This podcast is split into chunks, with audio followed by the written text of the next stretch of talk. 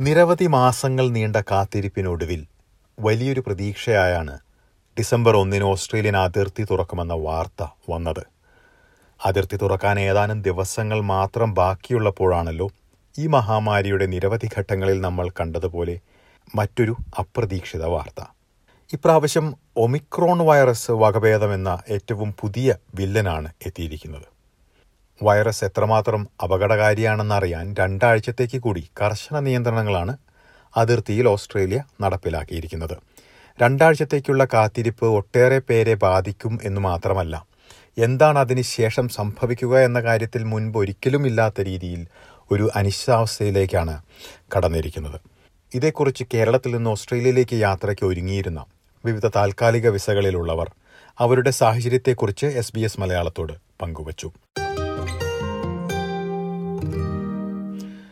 കുടുംബങ്ങളിൽ നിന്ന് വേർപിരിഞ്ഞിരിക്കേണ്ട സാഹചര്യമാണ് ഈ മഹാമാരി മൂലമുണ്ടായിരിക്കുന്ന ഏറ്റവും വലിയ വേദനകളിൽ ഒന്ന്. ഡിസംബർ ഒന്നിന് യാത്ര സാധ്യമാകുന്നതോടെ കുട്ടികളെയും ഭാര്യയെയും ഏകദേശം രണ്ടു വർഷത്തിന് ശേഷം വീണ്ടും കാണാമെന്ന പ്രതീക്ഷയാണ് താൽക്കാലികമായെങ്കിലും പലർക്കും മങ്ങിയിരിക്കുന്നത്. രണ്ടാഴ്ചത്തേക്ക് നിയന്ത്രണങ്ങൾ തുടരുമെന്ന വാർത്ത വന്നതിന് പിന്നാലെ ഓസ്ട്രേലിയയിലേക്ക് ബുക്ക് ചെയ്തിരുന്ന യാത്രാ ടിക്കറ്റുകൾ റദ്ദായിരിക്കുന്ന ഇമെയിൽ വന്ന കാര്യമാണ്.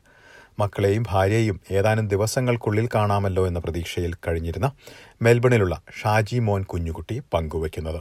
ഇതെനിക്ക് ആദ്യത്തെ അനുഭവമല്ല. ഞാൻ രണ്ടായിരത്തി ഇരുപതിൽ ടിക്കറ്റൊക്കെ ബുക്ക് ചെയ്ത് ഫാമിലി വരുന്നതും വെയിറ്റ് ചെയ്തുകൊണ്ടിരിക്കുമ്പോഴാണ് ഓസ്ട്രേലിയയിലെ ആദ്യത്തെ ലോക്ക്ഡൗൺ. അതിനുശേഷം വെയിറ്റ് ചെയ്തു.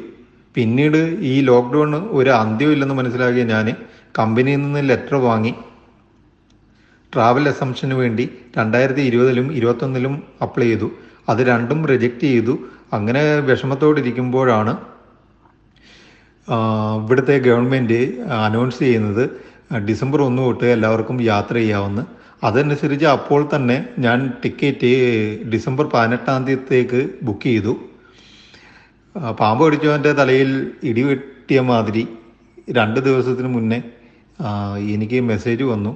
സിംഗപ്പൂരിൽ നിന്ന് മെൽബണിലോട്ടുള്ള ഫ്ലൈറ്റ് ക്യാൻസൽ ചെയ്തെന്ന് പറഞ്ഞുകൊണ്ട്. ഈ വർഷത്തെ ക്രിസ്മസ് ഓസ്ട്രേലിയയിലുള്ള കുടുംബത്തോടൊപ്പമാകുമെന്ന് ഏകദേശം ഉറപ്പിച്ചിരുന്ന കേരളത്തിൽ കുടുങ്ങിപ്പോയ ബിജു ചെറിയാൻ യാത്രാ ടിക്കറ്റ് മാറ്റിവെക്കേണ്ട സാഹചര്യമാണ് വിവരിക്കുന്നത്. രണ്ടായിരത്തി ഇരുപത് മാർച്ച് ആറാം തീയതി ജോലിയുടെ ഭാഗമായിട്ട് സിഡ്നിയിൽ നിന്ന് ലണ്ടനിലേക്ക് പോകുമ്പോൾ ആ യാത്ര ഇത്രയും നീളുമെന്ന് ആരും ഒരിക്കലും പ്രതീക്ഷിച്ചില്ല.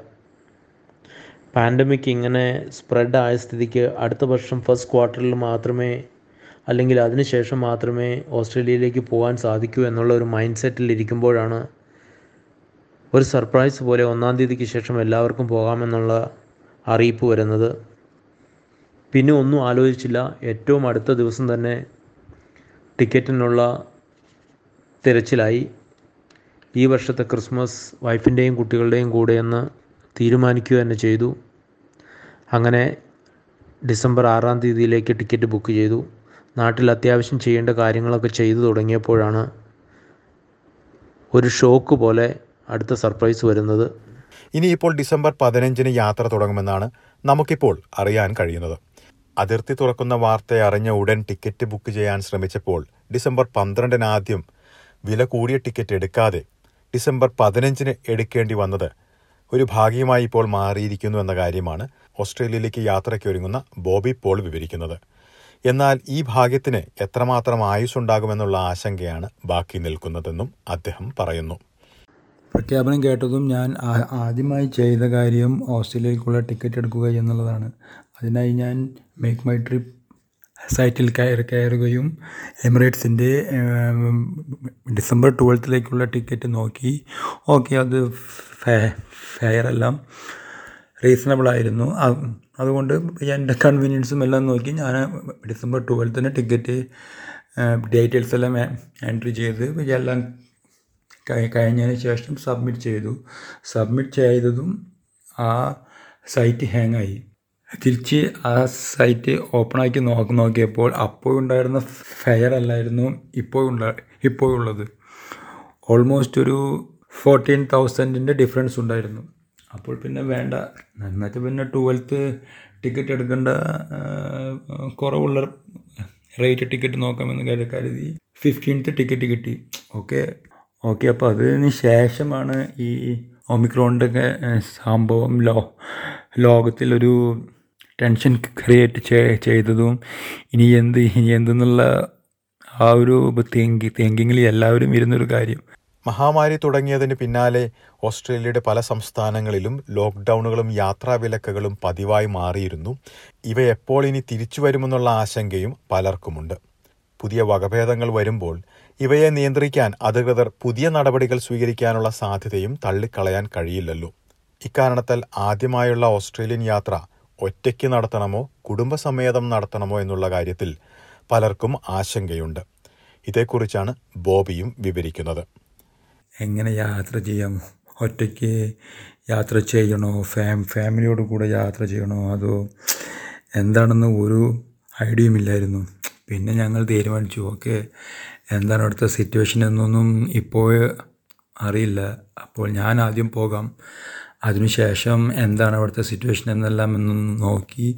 കുറച്ച് സാവകാശം എടുത്ത് ഞങ്ങളുടെ നാട്ടിലുള്ള പ്രോപ്പർട്ടീസ് കാറ് എല്ലാം ഒന്ന് സെറ്റിലാക്കി ഭാര്യയും മകനും കുറച്ച് കഴിഞ്ഞ് പോരാമെന്ന് തീരുമാനിക്കുകയും ഞാൻ ഡിസംബർ ഫിഫ്റ്റീൻത്തിന് ടിക്കറ്റ് എടുക്കുകയും ചെയ്തു.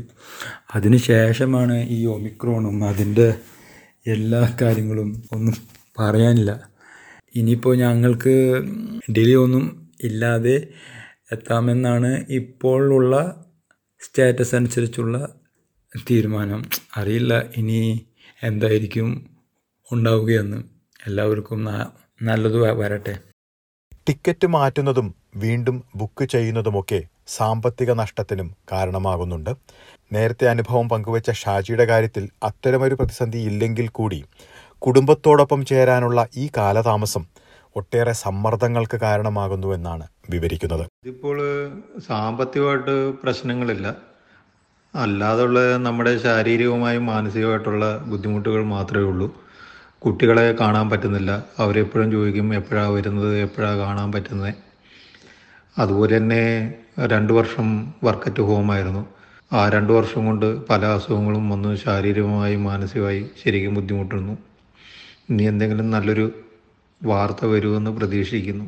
ഈ ഡിസംബറിലോ അല്ലെങ്കിൽ അടുത്ത വർഷം ആദ്യമോ അവർക്ക് ഇവിടെ വരാമെന്നുള്ളൊരു വിശ്വാസമുണ്ട്. പിന്നെ ടിക്കറ്റൊക്കെ കമ്പനി തന്നെയാണ് പ്രൊവൈഡ് ചെയ്യുന്നത്. അതുകൊണ്ട് അവർ അത് ക്യാൻസൽ ചെയ്ത് അവർ റീബുക്ക് ചെയ്ത് തരും. ഞാൻ ആൾറെഡി ഇൻഫോം ചെയ്തിട്ടുണ്ട്. ഇന്നപോലെ എനിക്ക് മെസ്സേജ് വന്നു എന്ന് അവരുടെ റിപ്ലൈക്ക് വേണ്ടി വെയിറ്റ് ചെയ്യാണ്.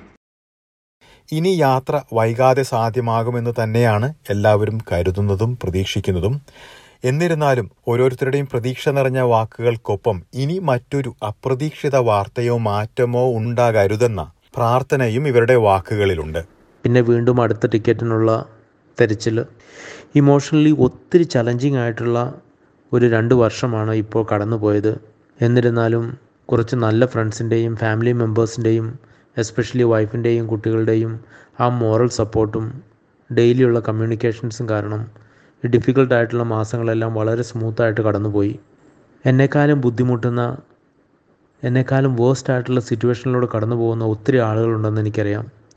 അവർക്കെല്ലാം വേണ്ടിയിട്ടൊരു ഒറ്റ പ്രാർത്ഥനയേ ഉള്ളൂ. ഇനിയെങ്കിലും ഡിസംബർ ഫിഫ്റ്റീനിന് ശേഷം ഓസ്ട്രേലിയയുടെ ബോർഡറുകൾ തുറക്കണമേ എന്ന്. ഓസ്ട്രേലിയയിലേക്ക് വരുവാനുള്ള വിസ ലഭിച്ചതിന് ശേഷം ഓസ്ട്രേലിയയിലെ വാർത്തകൾ അറിയേണ്ടത് അത്യാവശ്യമായി മാറിയിരിക്കുകയാണല്ലോ. ഓസ്ട്രേലിയൻ യാത്ര എന്ന് സാധ്യമാകും എന്നറിയുന്നതിനായി ഓരോ ദിവസവും ഓസ്ട്രേലിയയിലെ മാധ്യമങ്ങളെ ആശ്രയിച്ചിരുന്ന കാര്യവും ഇവർ വിവരിക്കുന്നു. പ്രത്യേകിച്ചിപ്പോൾ ഒമിക്രോൺ വൈറസ് വകഭേദം പൊട്ടിപ്പുറപ്പെട്ടതിന് ശേഷം എന്നായിരിക്കും ഓസ്ട്രേലിയയിലേക്കുള്ള യാത്ര സാധ്യമാകുക. എന്തായിരിക്കും ഓസ്ട്രേലിയൻ അധികൃതരുടെ തീരുമാനം? നിരന്തരമായി ഓസ്ട്രേലിയൻ മാധ്യമങ്ങളെ ആശ്രയിക്കുന്ന കാര്യമാണ് ബോബി പോൾ വിവരിക്കുന്നത്. അന്ന് തൊട്ട് ഇന്ന് വരെ ഞാൻ ഞങ്ങൾ നോക്കാത്ത Australian ന്യൂസുകളില്ല. Australian news channels A B C nine news S B S Malayalam അങ്ങനെ ഞങ്ങൾ നോക്കാത്ത ചാനലുകളില്ല. രാവിലെയും ഉച്ചയ്ക്കും രാത്രിയും എപ്പോഴും ന്യൂസസ് അപ്ഡേറ്റ് ചെയ്തുകൊണ്ടേയിരുന്നു. നാട്ടിലുള്ള ന്യൂസ് ചാനലിനേക്കാൾ കൂടുതൽ ഞങ്ങൾ കേട്ടുകൊണ്ടിരുന്നത് ഓസ്ട്രേലിയൻ ചാനൽസാണ്. നമ്മളിപ്പോൾ കേട്ടതുപോലെ കോവിഡ് മഹാമാരിയുടെ അനിശ്ചിതാവസ്ഥ ഒട്ടും തന്നെ മാറിയിട്ടില്ല. പ്രതീക്ഷ നൽകുന്ന ഒട്ടേറെ വാർത്തകളും വാക്സിനേഷൻ സംബന്ധമായ പുരോഗതിയുമെല്ലാം നടക്കുന്നുണ്ടെങ്കിൽ കൂടി യാത്രയുൾപ്പെടെ മറ്റെല്ലാ കാര്യങ്ങളും എപ്പോൾ സാധാരണഗതിയിലേക്ക് പൂർണമായും മാറുമെന്നുള്ള കാര്യത്തിൽ അനിശ്ചിതാവസ്ഥ ബാക്കി നിൽക്കുക തന്നെയാണ്.